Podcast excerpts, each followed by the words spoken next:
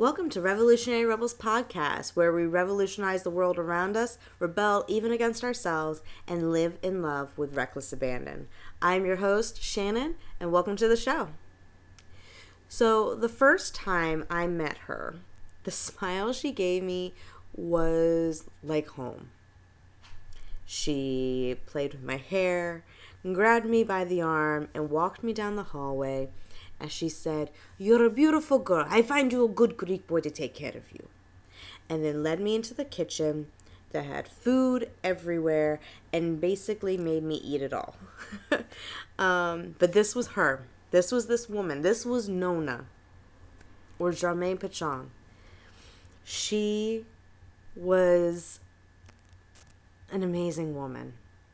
Unfortunately, she has passed away in this past year, but her memory will forever live on. I'll never forget her. She was this woman that, yeah, she was just that woman that you, that you remember and you always remember. She was a true revolutionary rebel. Nona was an inspiration and, and a woman I truly, truly admire. She was one of the most generous and courageous people that I have ever had the pleasure of knowing. And she was a survivor. She lived life to the fullest. Her compassion and spirit are things I can only hope to aspire to. She was a true rebel, though. And in, in her autobiography, which I feel is very accurately named, Undaunted, the Tiger of Auschwitz, you'll learn more about her in that. And I know most of you guys have heard the stories of the Holocaust and World War II. You've read the books, you saw in the movies, you took the history class. You may have even gone to one of those museum exhibits. But nothing compares to actually hearing a personal testimony from somebody who lived it. Nothing can prepare you for hearing that story. The things that they actually lived through. And Nona was a survivor whose story it breaks my heart. It absolutely tears it to shreds. But then it builds it all back up together and sews it together and makes a whole and and solid. So I'm going to share a little bit of her story. And I hope this inspires you to go out and talk to those who've lived through it and hear their stories. Because these are stories that should not be forgotten. That's how we make the same mistakes over and over again. But here's her story, or at least a little bit of it. She was brought up in a Jewish family in the Greek city of Thessalonica.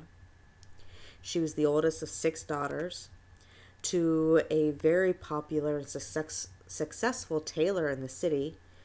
Her parents were actually really well respected and loved by the community, by Jews and Gentiles alike. And it was because of their generosity that they gave to both. There was there was no animosity towards anyone. Didn't matter who you were, if you were in need, you were given what you needed. But at age 15, that's when her world began to change. Due to the Nazi occupation, actually. Um, it started slowly with Jewish and Jewish sympathizers being removed and or vanishing from key positions in the community.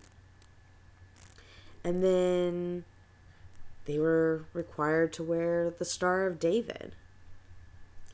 And the Nazis soon began taking whatever they wanted from Jewish owned shops thusly escalating the violence and hate towards the Jews from their own neighbors. They began to look at her and her family and other Jews in the neighborhood differently. They wouldn't smile at them as they walked by the by them on the street. They wouldn't talk to them like they used to. They kind of kept to themselves and or treated them just like the Nazis had treated them. But it was when she was 16 that her Nona, her grandmother, was manning her shop, doing her normal duties. But when a Nazi tried to steal from her, she told him no, and then was murdered right in front of Germain. And it was the the bravery of an Italian stranger that kept her safe in that exact moment from those very officers by hiding who she was, claiming her to be his daughter so that way she didn't show that that was her grandmother lying on the floor, bleeding out. Not too long after that, her father was then beaten by Nazi guards. But because of this, his spirit was broken and he lost the will to live and slowly died. Soon after that came the migration to Poland. To this this great community that the Nazis had put together for the, the Jews so that way they can live in peace and, and and have great comforts in life. They told them to collect all of their valuables, make sure that they brought their gold and their silver and their jewels. They didn't need to bring their clothes, not unless it was their furs. And to march this way. And they marched them um, willingly straight into the ghettos. The ghettos that were these beaten, torn apart homes while they sat there and waited for them to get thrown onto the train to go to the next place. But this is where the violence became even worse. There, it was the open beatings and random shootings of people and the thievery and the rape that they weren't talking about on the news and the radio. Then they were herded finally into the train cars. There was no room left by by the time they smashed all of these people into there. But the car already smelled of filth, which then made people sick. So then there was vomit, and then human waste. And slowly the dead bodies just became piling up her mother dumped her youngest baby sister out the car window so the Nazi couldn't have her. They dumped the other bodies at the at the random stops that the Nazis had them at, where they would spray them down with frozen water and then shut the doors back up again as the train trudged along. They finally arrived after 10 days in the train to the camp. The camp where she was finally split from the rest of her family. Her mother and sister were thrown on a truck, and her twin sisters were taken in the opposite direction, all of which she would never see again. And her last sister, standing by her side, denying to, to work with these Nazi haters, was shot and killed right next to her. She was then escorted and made to march her way to Auschwitz with her sister's bodily debris on her. She walked underneath the notorious sign that said, Work sets you free. And there, she was stripped. She had to bathe in frozen water for less than 30 seconds. She was starved. She was made to walk naked in the cold weather. She was ogled and fondled and violated, and she was finally scarred with that treacherous, evil tattoo of numbers because all she was was a number to them. For her, she was part of the infamous Block 10 where she was experimented on by the angel of death, Dr. Mengele. From multiple shock treatments to even having a procedure done to remove her ovaries. She was tortured. She was given a slight blessing, though. During her operation to remove her ovaries, the Allied bombers actually got a little close. So, to keep the Nazi doctors safe, they, they removed them and had a Jewish prison doctor finish the surgery. Well, he didn't remove her other ovary, he made it look like he did, and asked her to cover it up, and that he would help her get better. Unfortunately, her fight after the surgery was hard because she got sick. The wounds became infected, but she survived. She survived the sickness. She survived the starvation. She was able to make connections throughout the camps, though, and where she could, she did. And eventually, she even was able to reunite a brother and sister, be it only through little messages between, well, provided by her. But that gave her hope. Hope that she was doing something good for somebody. However, that didn't last very long. Soon enough, she was moved from that camp and she had to walk in barely any clothing to another camp that was even worse off than Auschwitz. And it later became known to her that she had to go to this camp because the Allied forces were getting a little too close. So they were in this camp for some time, and then again, they had to march to another camp that was even worse off than that, the previous one. There, there was no food. Any food that they did get, they had to steal. And soon they heard rumors that the Allied forces were coming, that the Nazis had lost the war. Those prisoners gained hope, although most of them were too far gone. She, however, wasn't. Nona was a fighter. She was the tiger. She was not going to give up. No, not at all. So finally, they were freed by the Russians and other Allied forces, who then were just as savage as some of the Nazis, where they raped and beat some of her fellow prisoners who they had just set free. But then they were actually set free, and she was able to go home to Thessalonica. However, that when she got there, her home was a home for a new family. So she reconnected with the siblings that she had connected with in uh, Auschwitz, and she actually ended up marrying the brother.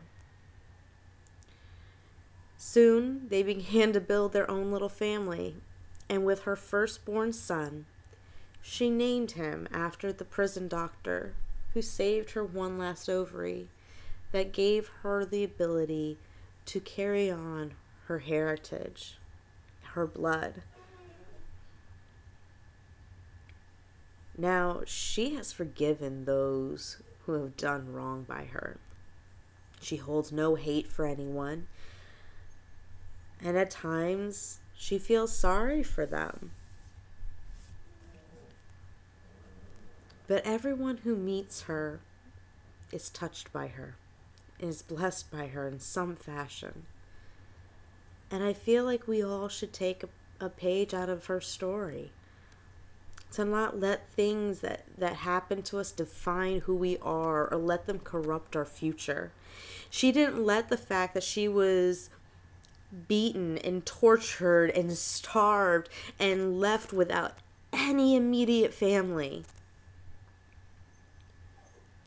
Make her hate and and treat others unkindly. She said, No, because of this, I'm going to treat people even better than they deserve, even when they don't deserve it. There's not one person who didn't walk through her door who wasn't greeted with a massive pile of food. If you said, "Oh Nona, I love your hat," she would she would offer it to you instantly. Cuz she knows what it is to be without. She's taken what has been done to her and she's turned it into a positive. She's turned it into a blessing. She's found that silver lining, or what other cliche thing you guys want to say. When life doesn't go our way or horrible things happen to us, we make that choice. It's our choice on how we handle it. We can't stop what happens to us, but we can choose how we handle it. We, you can let that friend who betrayed you, who, who tore you apart, who hurt you, corrupt you, poison you, make you hate and and and not want to trust anyone ever again, or you can forgive them. You can love them and you can move past them. You could have a massive childhood trauma. It could keep you from doing amazing things. Or you can sit there and say, No, I'm going to let this make me stronger. I'm going to let this build me to be the person I need to be to be successful. I'm going to use this horrible thing to make me a better person.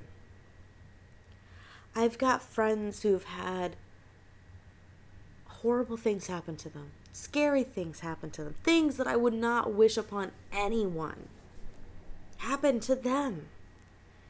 But what I love about these people is that they have taken that no good, nasty thing and turned it around.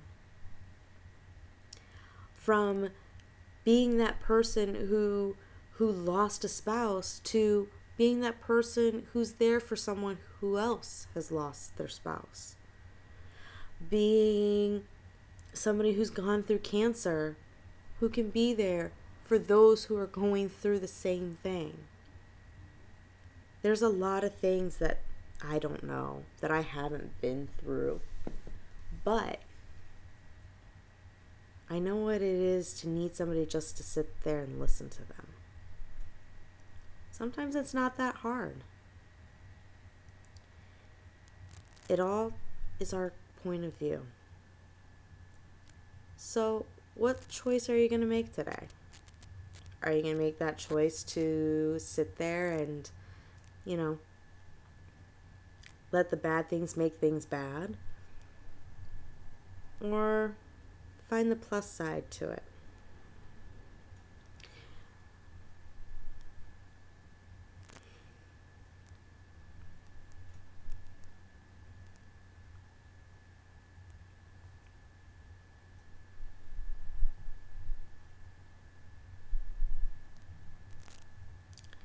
Used to work.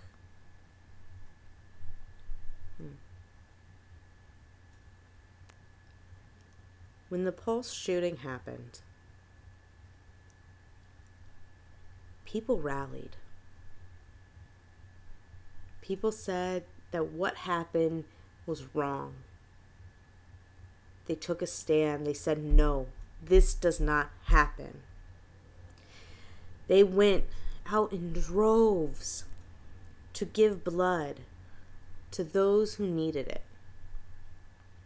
Businesses opened up who were normally closed on Sundays to make food for first responders and for donors and anyone else who needed sustenance while dealing with this tragedy. There were GoFundMe's that were created for the families of the victims.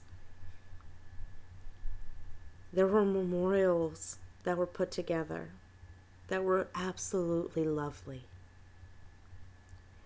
So, did a horrible, horrible thing happen where some maniac went and slaughtered these people in cold blood? Yes.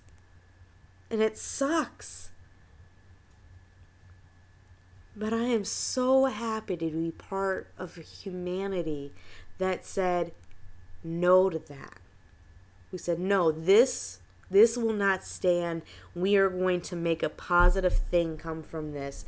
And they rallied together and they showed how much love and compassion and strength humanity has against evil. It's all about the way you look at it. If you sit there and you continue to dwell on the bad, then that's all you're going to see and that's all you're ever going to get. But if you sit there and you understand that with every bad turn, there comes some good, there's that silver little lining, there's that ray of sunshine, then take it, run with it, celebrate it. Everything has its point. Everything has its blessing. It may not seem like it at time, and hindsight is definitely 2020. I've been there so many times it's not even funny. Like when I got fired from a job. Well, guess what? Had I not gotten fired from there, I probably wouldn't have met the people that I met. I wouldn't have done the things that I have done. And because of that, I wouldn't be who I am today. But I also didn't let it define me. I didn't sit there and say, "Well, I got fired from this job, so now I'm a loser and I need to go and you know wallow and and be unhappy and do all these things." No, I said, Get it together, Shannon. Let's go find a new job. Come on, let's go. You got bills to pay. You got things to do. You can't do that if you're unemployed. Let's go. Let's get on it. And sure enough, I found a job. But I took it as an opportunity to not get a job in the same field that I was in decided to say, hey, maybe this is this is my out. This is my my slide into a new career.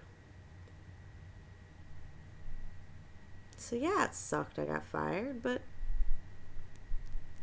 it was a blessing.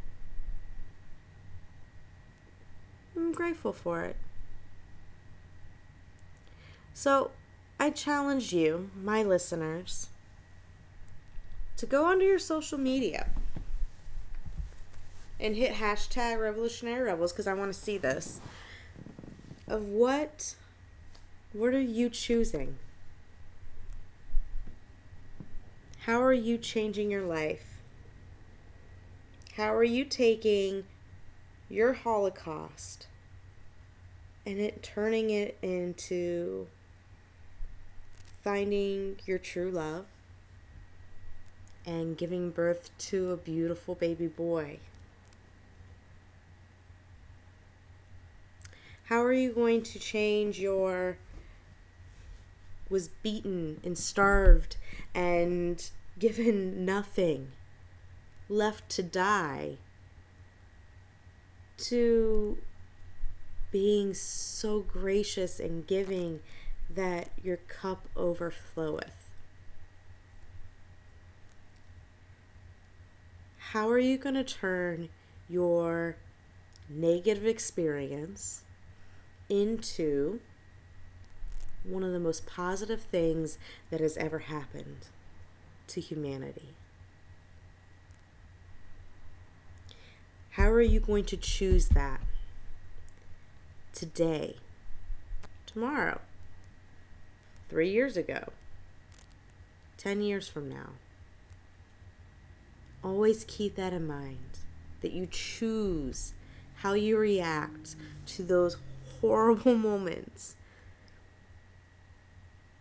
And be like Nona. Be undaunted. Be a tiger. Have a heart of gold. But that is all I've got for today. Uh, thank you guys so much for listening. Please follow me on all the social medias. They'll be tagged here in the description. You can go to my Instagram at Shannon Clute is or Revolutionary Rebels. You can hook up on my Facebook page, Revolutionary Rebels, or go ahead and shoot me an email if you have any questions, comments, or rude statements um, at Re- Shannon Clute is at revolutionaryrebels.com. I want to thank you guys all again so so much for listening. Um, if you are interested in the book, I will also have a Amazon link in the description for you guys. Um, it's a great read, it really is, and I, I truly hope that you guys take the time to check it out. But hey, live in love with reckless abandon.